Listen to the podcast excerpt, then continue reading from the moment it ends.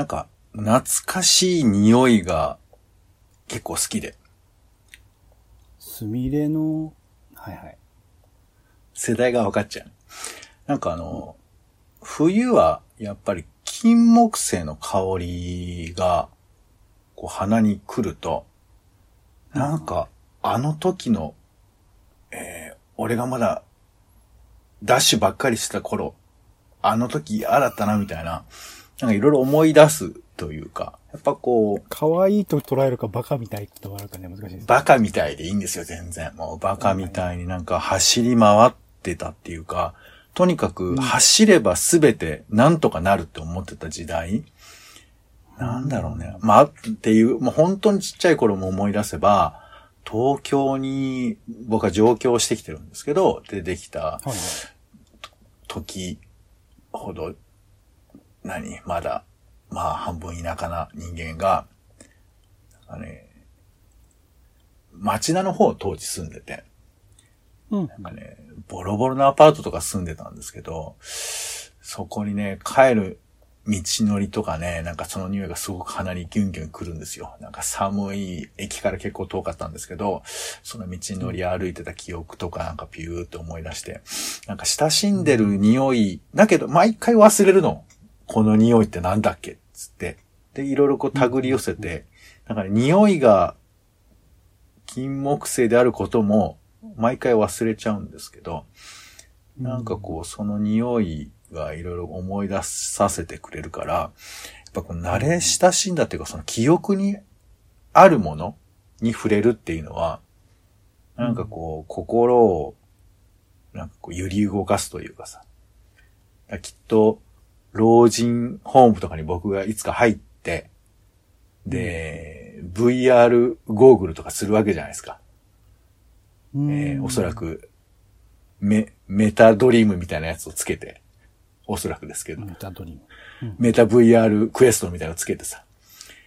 で、そうすると、昔俺が行ったどこかの場所を、こう、VR で体験できるわけ。うんで、そうすると、あの時の景色を、パッとこう、目に入ってくるとさ、なんかいろんなことが活性化してきてさ。で、多分その時、もう、もうあと10年もすりゃ、あの、匂いとかもきっと出ると思うから、スミレの匂いがシュッと入ったり来たりとかしてさ。うんあ、大黒、大黒巻きはあみたいな感じになったりとかきっとするんだと思うんですけど、うん。まあこういう、なんか自分の記憶にあるいろいろもいいんですけど、うんまだちょっと、若ぶってたいところがあって、うん。うん。若ぶってたいがゆえの、あの、知らないものと出会いたいっていう感覚うん。うん。それがね、まだちょっとあって。でもなかなか知らないものに出会えないじゃん。うん。知る、これ知らないって言ってある？最近。初めて聞いたわ、つって。いや、僕はだから毎週その音楽とか映像とか配信で見てるので、あ全然知らないの来たとかっての結構ありますけどね。いやー、そうか。でもそれは、どうだろう。その、本当に全然知らんわけじゃなくて、あれでしょ？そういうやり方はあったかってその、こっちがむしろ解釈できる範囲の新しいっていうことでしょ？解釈できてんのかな？わかんないもう全然、あれ、何？そえ、これは何なの？っていう感じのが結構毎週ある。幼少期になんかあったんですそういうのって。え、俺？いやいや、もうそれはもうだって虫もそうだしさ、きっと。虫か初めてキリン見た時とかさ、だ、だから、絵本が先か、え図鑑が先か、本物が先かも結構あるじゃん。うん、うん、うん、うん、うん。いや、それはきっとなんかは、だから思い出せないんだよ、すすよ。その、初めての感覚。でも初めてが欲しい感覚っていうんですかね。なんかストックばっかりで生きていくのって寂しいなっていうふうに思っちゃって。うーん。でもね、最近実はあったんですよ。初めてが。ほう。虫球が。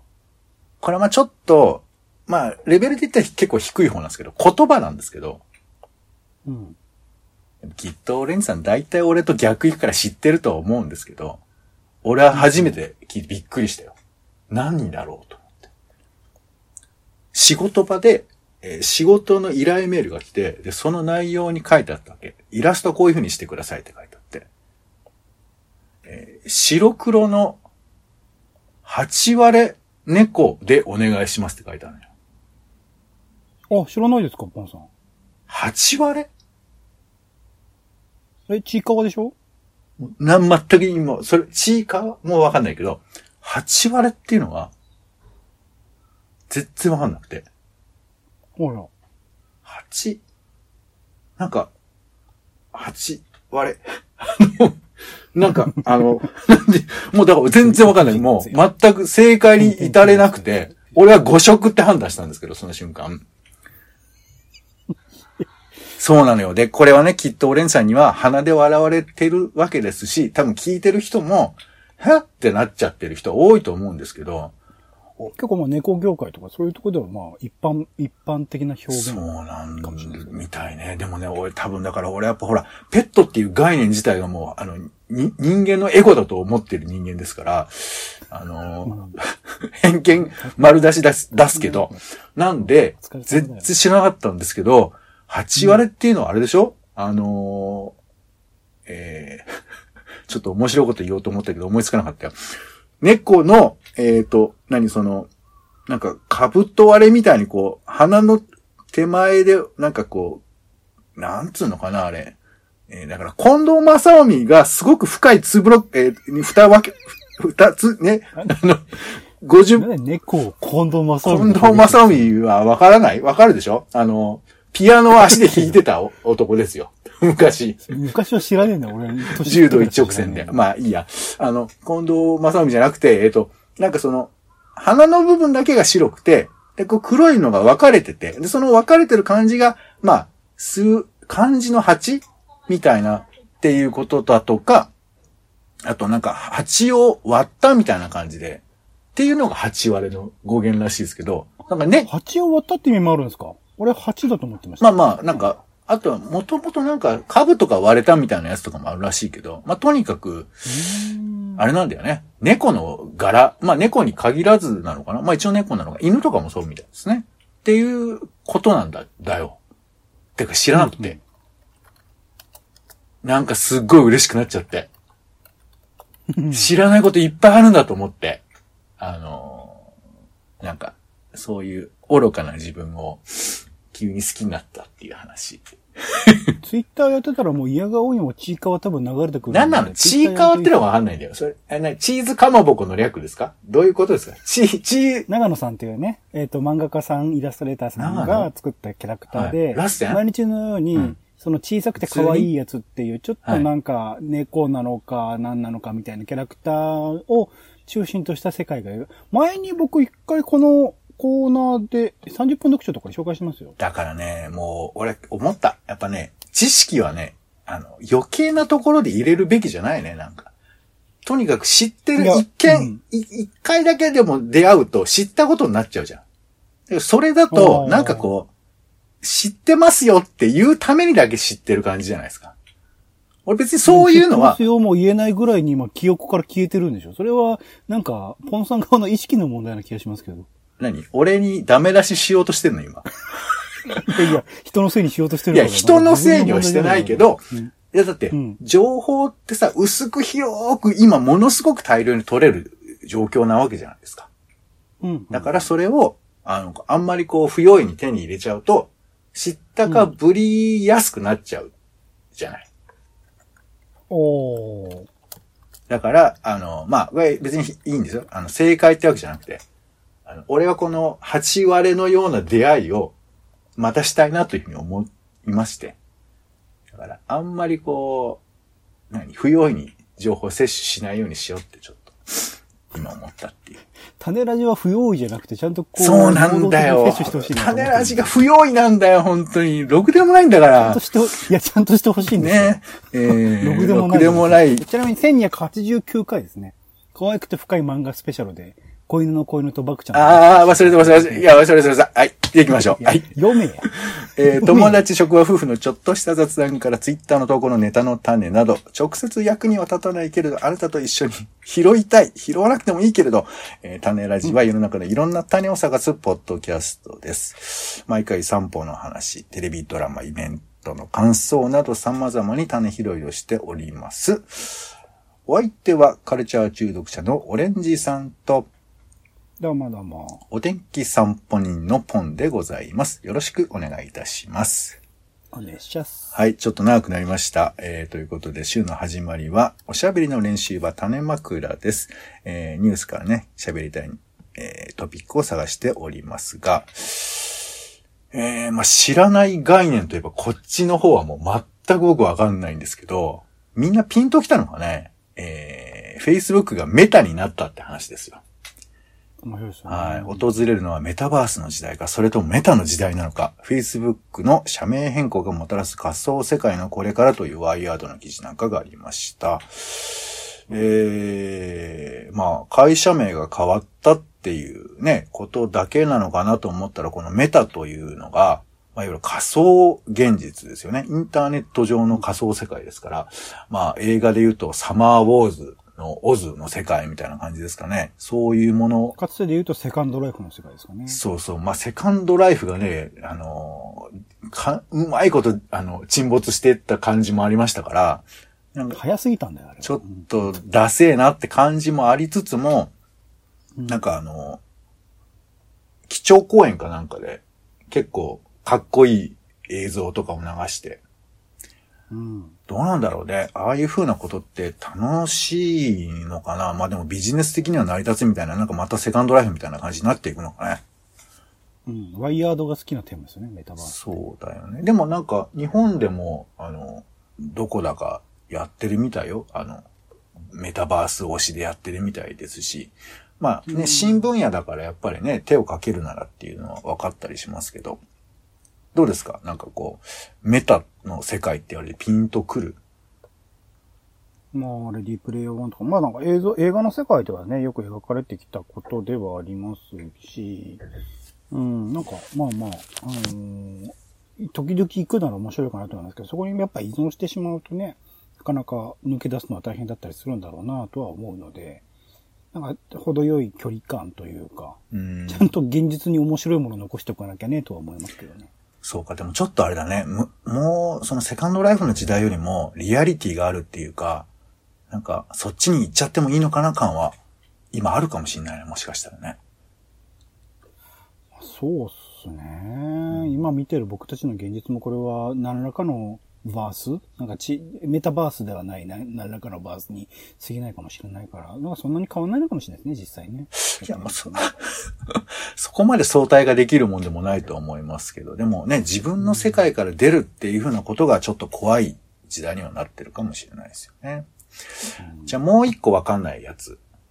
リアルフォースって何か知ってる？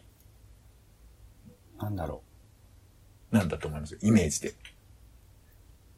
う。真実の力、あ、現実の力ですから、はい暴力じゃないですか。暴力、武力じゃないですか。あ、その、訳語ってことですか？何かの名前なんですよ、これ。リアルフォースってドーンえー必殺技になっちゃいましたけど、えーこれね、キーボードのブランド名なんですよ。ほう。これなんか結構知らない人多いから、なんかリアルフォースって言われても、なんかピンとこないとは思うんですけど、これね、トープレ、東にプレでトープレなんですけど、トープレっていう会社が作ってる、結構ね、高いんですよ。2万3万するキーボードなの。あら。なんですけど、このね、キーボードを一旦使うと、他のキーボードにもう浮気できないぐらいな、なんていうか、うんこう入力の気持ちよさというか、いうのがありまして。で、これの第三世代っていうね、第三世代ですよ、まだ。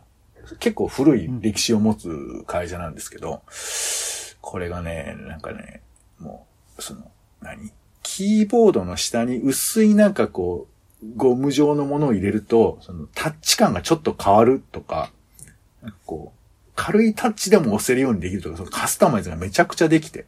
パソコンとの制御でもできたりするんですけど、これがね、ちょっと欲しくなってるんですけど、僕実は初代を持ってるんですよ。第一世代を。で、もうだから10年以上使ってるんですけど、全然壊れる気配がなくて。へえ。そう。だから第三世代に行けないっていうね、そういう状況ではあるんですけど。あ、キーボードでそれそれだけ沼にはまってるってことはもうメタバースポンサー危ないですね。そう。だけどメタバースにキーボードを持ち込むっていうのはちょっとなんかアナログな感じがするよね。なんであの人だけ？作られちゃうよ、多分。多分作られちゃうよ、メタバース。そうかス。なんかちょっとでうもん、キーボードってあの、僕ら世代は、なんかあの、ちょっとなんかこう、武器になるんだよね。どういうことキーボードを高速で打つことで攻撃できるみたいな。昔ね、ビデオ戦士レザリオンっていう アニメがあったんですけど、これはね、あの、ロボットの操作をキーボードでしてるんですよね。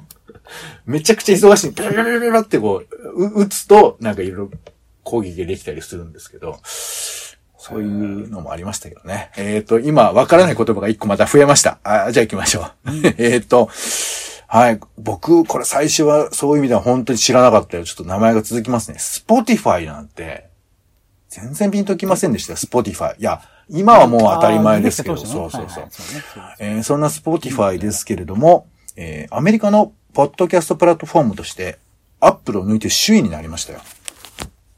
すごいですね。なんか勢い。まあ、なんかデータ自体は公表されてないんだけども、内部のデータに基づくと、もう最もアメリカの人が使うプラットフォームになったということだそうですよ。まあ我々も一まあアッ応ね、プルね、はいうんアップル、調子悪いいや、アップルのササービスは、うん。あの、 Apple Music とうん、ポッドキャストでアプリケーションが別々なの。で、うん。それを使い分けるっていうのはめんどくさいんですけど、うん。Spotify はそれがなくなったの、それがなく全部統一、普通の音楽も、あとポッドキャストも、こう、フラットにうん。聴けるような状態にあったりとか、まあ、アンカーとか買収したりとかして、うん。その、配信自体をすごくカジュアルにして、まあ、Spotify だけでしかそれ聞けないんですけどね、基本的には。あ、違うか、アンカーは他もつけるか。でも、あの、Spotify ならではの、うんえっと、サービス音楽とね機能みたいな。あの、トークを混ぜるとか、まあ本当にはい。あの、フラットな中で一体化しているみたいなサービスも進んでて。で、さらにね、なんかね、Spotify は動画付きのポッドキャストも提供を開始してるんですって。うんうんうん。それアップアップルはもっと前にね、やってますけどね。あ昔、そうなの？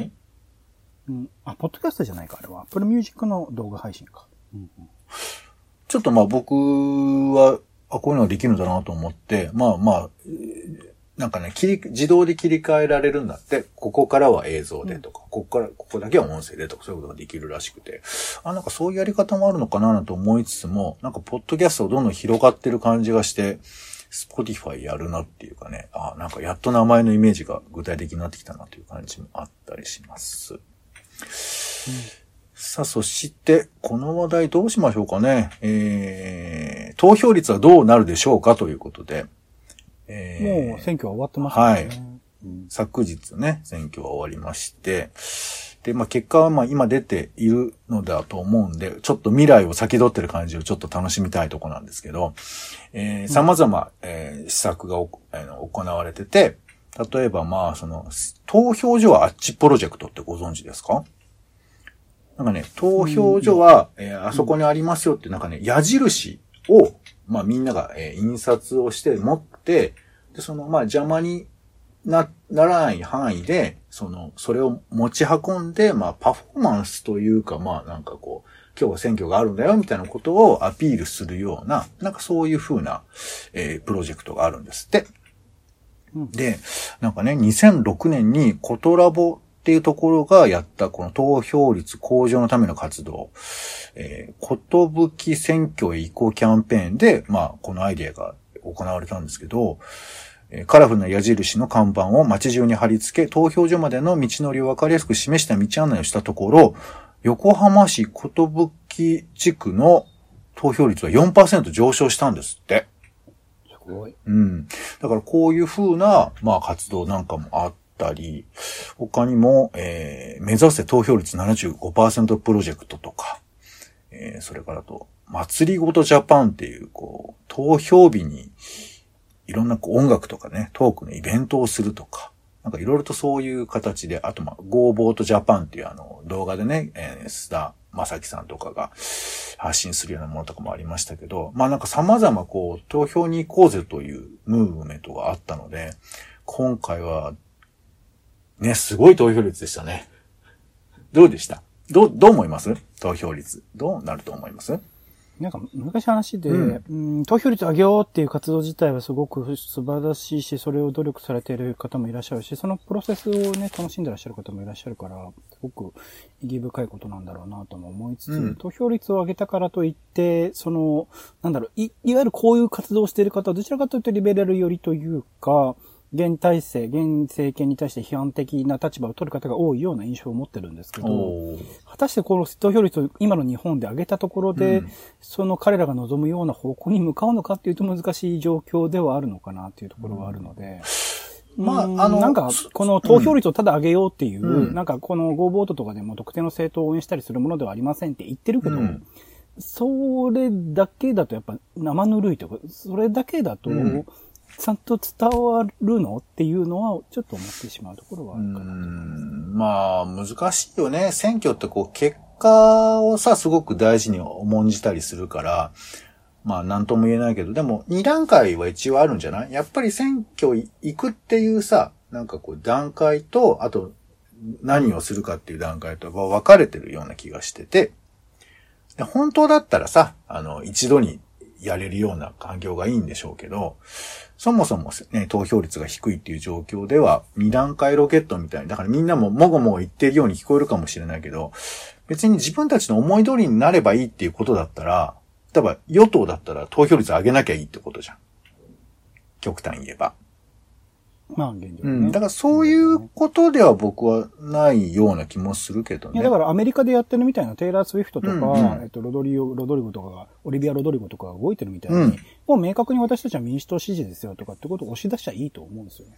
著名人の方もみんな。うーん、なるほどね。まあ、それ、そうか。それが生ぬるいのか。うん、難しいところだね。なんか、まあまあ、気持ちはわからなくもないよ。なんか、あの、だけど、まあ、例えば俺なんか、ね、問題は起こしてるけど、細かな政策のレベルで、経済政策とかさ、そういうところで今競い合えてるかっていうと、あんまりそういう気がしないから、なんかこう、最低限のことはちゃんとやってね感はあるけど、なんか、がっつり政策でどっちが上かみたいなことを競い合えてるのかっていうとちょっと疑問だったりもまあしますけどね。まあまあまあ、えー、とにもかくにも結果は出ているのでね、上がっていることを期待してますけども。うん、はい、えー、まあそんな政治の話でちょっと続いて、えー、5番目、ツイッター炎、はい、ツイッター炎上した件、はい、えー、武田さんと対峙してきましたと、これあの、えー、ロンドンブーツ1号2号の、えー、アツシさんが、あのー、夫婦、選択的夫婦別姓の件で、こう反対意見の人と話したいっていう風なことをツイッターかなんかで言ってたところで、YouTube になんかその、この武田さんって人が来て、その反対理由を述べるみたいな。で、話を聞くみたいな回があって、まあちょっとその YouTube を見ましたよっていう話です。で、なかなかこのね、夫婦別姓、まあ選択的ってついてるから、いいんじゃないのって気もするんだけど、なかなか議論が進まないその理由に、まあ反対する人の意見をどうやったら聞けるかっていう、まあ、フェーズがまだあるのかなと思ってて、まあ、さっき言ってたね、オレンジさん言うみたいに、いや、そんなのはもう、そもすぐ直しゃいいんだよっていうふうな意見もあるかもしれないけど、反対してる人の言葉をまず聞くっていう段階もあってもいいのかなすぐ直しゃいいんだよってどういうこと？ええや、選択的夫婦別姓、もうこれ実現した方がいいと思ってません？そそういう話は、まあもちろんそれに賛成だろうけど、すぐするってのはよくわかんないですけど。いやいや、だから、どういうこのことを再度議論しましょうっていう風な話って納得いかなくない？感覚的には。まあ、そうですけど、まあ、いろいろとね、手順も踏んでいかなきゃいけないし、そんなすぐに解決するような話ではないとは思ってはいますけど、ね、なるほどね。はい。まあ、僕はその、まあ、流れの中で、まあ、こうやってこう、オープンに話ができるのは、一ついいことなのかな、なんてちょっと思ったりもしました。そして、ちょっとごめん、なくなっちゃうな。えー、前任のテレビ改革ということで、こんな記事が2つ出てました。えー、深夜32時の大喜利番組、ラビットが午前中の世界にもたらしているものという記事と、それからザ・タイムの斬新な仕掛けから読み解く TBS の変革ということで、まあどっちも TBS の話なんですけれど、まあなんかワイドショーはあんまり僕ら見ないんですけど、まあワイドショーがガンガンやってる時間、まあちょっとした下世話なニュースが結構やってる時間、えー朝だとまあ僕ごめんね、結構苦手なんですけど、芸能ニュースとかいるのかななんて思ったりする派なので、そういうの見たりする気が。まあ、芸能ニュースほとんどね、モーニングフラッグとか、あれですかね、広告ですからね。そうね。まあまあ、な、なんで、そういうふうなことに対して、まあ、こういうふうな切り口でやっていくっていうのは面白いんじゃないかっていうふうな、まあ、紹介の仕方で、ラビットとか、まあ、ザ・タイムなんかが挙げ挙げられてます。ザ・タイムはなんか特徴的に言うと、あの、コメンテーターがいないんだよね。何かしらのこう、オピニオンを分かりやすくまとめて、それっぽく流すっていうことをせずに、報道のメンバーだけでやってたりだとか、まあまあ、あの、俳優さんとかもいますけどね。で、ラビットの方も、まあ、なんていうか、大喜利、ゆったりとした大喜利という形をとって、えー、朝の時間を過ごすっていうふうな方法論をとっていると。なかなか二つともありそうでなかったっていうことで、まあ、こういう、まあ、人がいいっちゃ人がいいかもしれないけど、こういう改革も面白いのかななんてちょっと思ったりしました。はい。えー、そして東京ドラマアワー、青ボーと、ね、これで俺の家の話などか、えー、いろいろグランプリを取ったりとかしてましたね。そして、えー、ちょっと残念なニュースですね。ナポレオンズのパルト小石さんがなお亡くなりになったということですね。若いっすね、60歳か。えー、いやー、本当に、本当になんか、こういう人になりたいって、まあちょっと取ってつけてるけど、でも、かっこいい人だなと思う人の一人ですよね。なんか僕はね。ひょうひょうとしているのに、ちゃんと面白いっていうね。なんかいいよね。えー、はい。それから、復興復旧工事でその裏に生態系への影響がというニュースが NHK ではありました。えー、まあの、干潟がね、干潟に水が入らなくなるとっていうふうな話題ですね。そしてあと、スーダンで軍がクーデター、首相ら拘束、抗議デモに発砲3名死亡ということで、なんか日本でわーわーやってるうちに、こう、スーダンで、えーまたクーデターがあったということで、これもちょっと追いかけていきたいなというふうに思ったりしております。はい。では最後に枕の予定いきましょう。今週の予定を、えーちょっとかいつまんでご紹介します。10月31日は衆院の、えー投開票でした。結果はどうなんでしょうか。11月11日、11月11日、あ、11月1日ですね。失礼しました。1日です。えー新500円が登場するそうですよ。大きさは同じだけども、えー素材に青銅と銅が追加されて、重さも1、えー、0.1グラム重たく、青銅と銅ですね。青銅って、ん？白銅って白、あ、ごめんなさい、白銅だ。失礼しました。青銅だと青くなっちゃうね。はい。白銅と銅が追加されるそうですね。はい。えー、そして2022年の年賀はがきも発売されますよ。はい。はい。年賀、2022年の年賀はがきですね。はい。11月2日は、えー北原白秋の亡くなった日だそうです。1942年ですね。11月3日はお休みです。文化の日。たはい。そして漫画の日。えーこれ手塚治虫の誕生日だそうですね。あとゴジラ。えー第1作目が公開されたのがこの日。1954年です。11月4日はユネスコ憲章記念日です。11月5日は世界津波の日ですね。これはあの、東日本震災を受けて、えー2011年の6月に制定された、えー法律によって、これまあいろいろあって国連で、えー2015年に世界津波の日と制定されたそうですよ。11月6日土曜日、戦争と武力紛争による環境搾取防止のための国際デーだそうです。あと、アパート記念日だそうですね。1910年に初めてアパートが上野にできたとかっていう話があるらしい。11月7日日曜日はニカラグア大統領選。それから、東京都葛飾区長選挙。あと、鍋の日だそうです。はい。ということで、今週使いたい枕をオレンジさんお願いします。リアルフォース。はい。ぜひ皆さん、あの、ウェブサイトでね、検索してみてください。かっこいいですからね。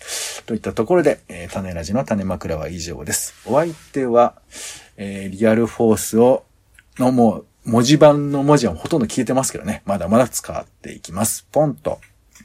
オレンジでした。種ラジ、また。種ラジは、ポッドキャストや Spotify などでほぼ毎日配信しています。音声でこぼれた内容はブログで補足を、更新情報は Twitter でお知らせしています。気が向いたらお好きなサービスでの登録、フォローをお願いします。また、番組の感想やあなたの気になっている種の話もお待ちしています。公式サイト、たならじ .com のお便りフォームから送ってください。ツイッターなどで、たねらじ、ハッシュタグ、たねらじでご投稿いただくのも大歓迎です。